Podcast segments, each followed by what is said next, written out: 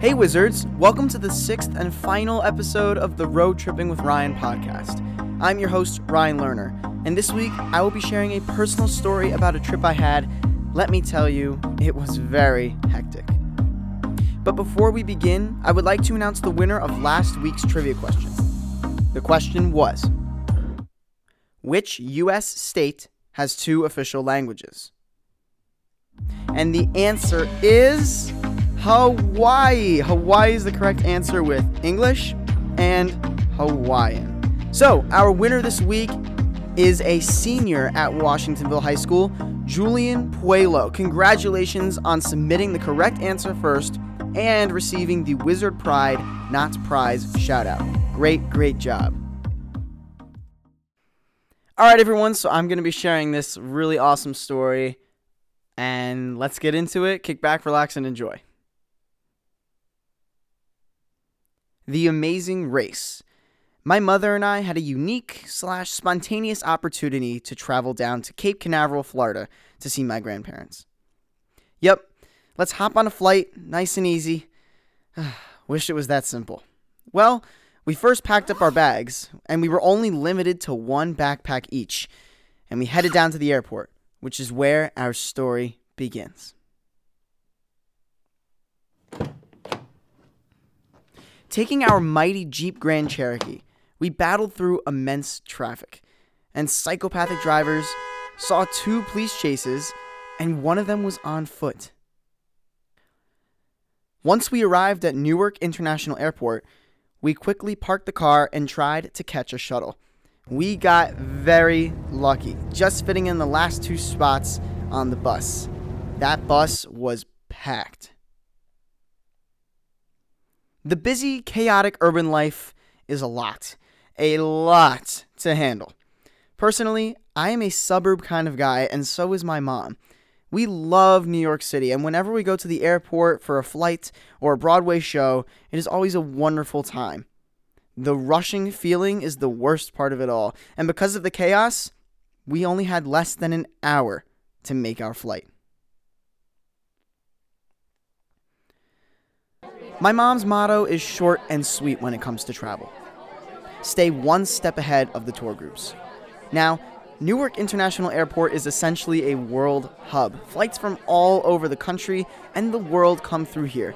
Airports, especially the big ones, I consider to be microcosms of the world, and it's not hard to find someone on your left from the Middle East, and then to your right, someone from Central America. Now, knowing the inevitability of tour groups, we raced through the airport, feeling as if we were on the primetime TV show, The Amazing Race.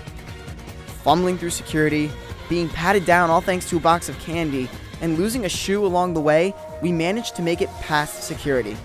Now, with 30 minutes left.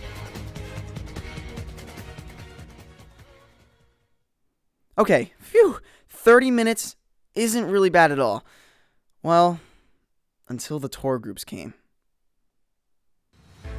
Hundreds, if not thousands, of people were packed in like sardines in the JetBlue terminal. We thought to ourselves, how are we going to get to our gate now? With only 20 minutes left. Okay, my mom said. I have an idea, and Ryan, I don't want you to think of me any differently, okay? And then I thought confused, okay, mom, what are we gonna do? She then asked if I had the foldable cane for my grandma in my duffel. Yes, I replied. And she said, Take it out. Let's fool some people. Now, you can probably guess what's about to happen, and you're probably right. My mom made me pretend I was blind. My mother is the sweetest person on this planet, and she made me do something which was fun, but also so wrong at the same time but you'll never guess what happened. It worked. Shuffling through the crowds, saying, Listen, he needs to get through. He can't see. He's got premier access boarding. It worked, and we got to our gate with five minutes to spare. We missed when our group was called to board, so we got our tickets and had them scanned. Now, one minute before the plane left.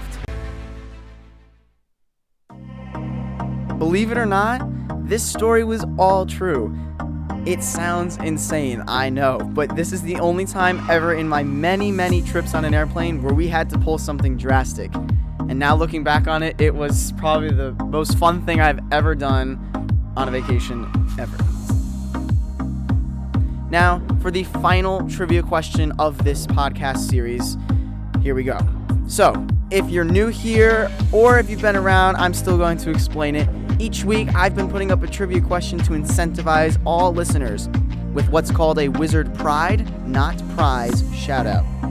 However, since it is my last episode, I will be sharing the answer after I say the question. So here it is.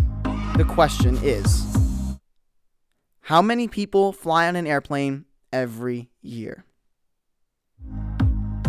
Folks, this is a big number. The answer is 4.3 billion people. As of 2018, 4.3 billion people have flown on an aircraft. That's a lot of people. Well, everyone, thank you so much for listening to today's episode. If you liked what you heard, you have to go out and check the BGTV podcasting page, where you can find some amazing students engaging in on some very interesting topics. Thank you to YouTube and Bensound for providing the auditory enhancement for today's episodes and all the episodes prior. Thank you again, all, for listening. It has been a pleasure talking to you all about travel, sharing stories, and learning about some fascinating places. Thanks, everyone. This is Ryan Lerner from Road Tripping with Ryan, signing off.